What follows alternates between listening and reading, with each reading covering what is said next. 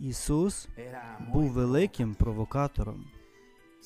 Постійно йде всупереч певним традиціям, особливо всупереч традиціям людським, які прикриваються релігійністю, і каже, впевнено каже, що прийшла година, коли ні на оцій горі Герезим, ані на горі Сіон Єрусалимі клонятися отцеві не будете ви. Минулося. Місця традиційного поклоніння, святині на горі Геразім чи на горі Сіон, тепер вже ні. Вже їх не буде.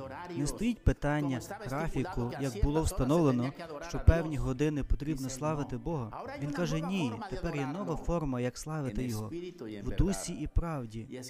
Тому що Ісус був великим провокатором. Не стоїть питання графіку, що о третя година після обіду це час, коли відкривається Божий офіс. Ні, Ісус провокував. Каже в дусі і правді.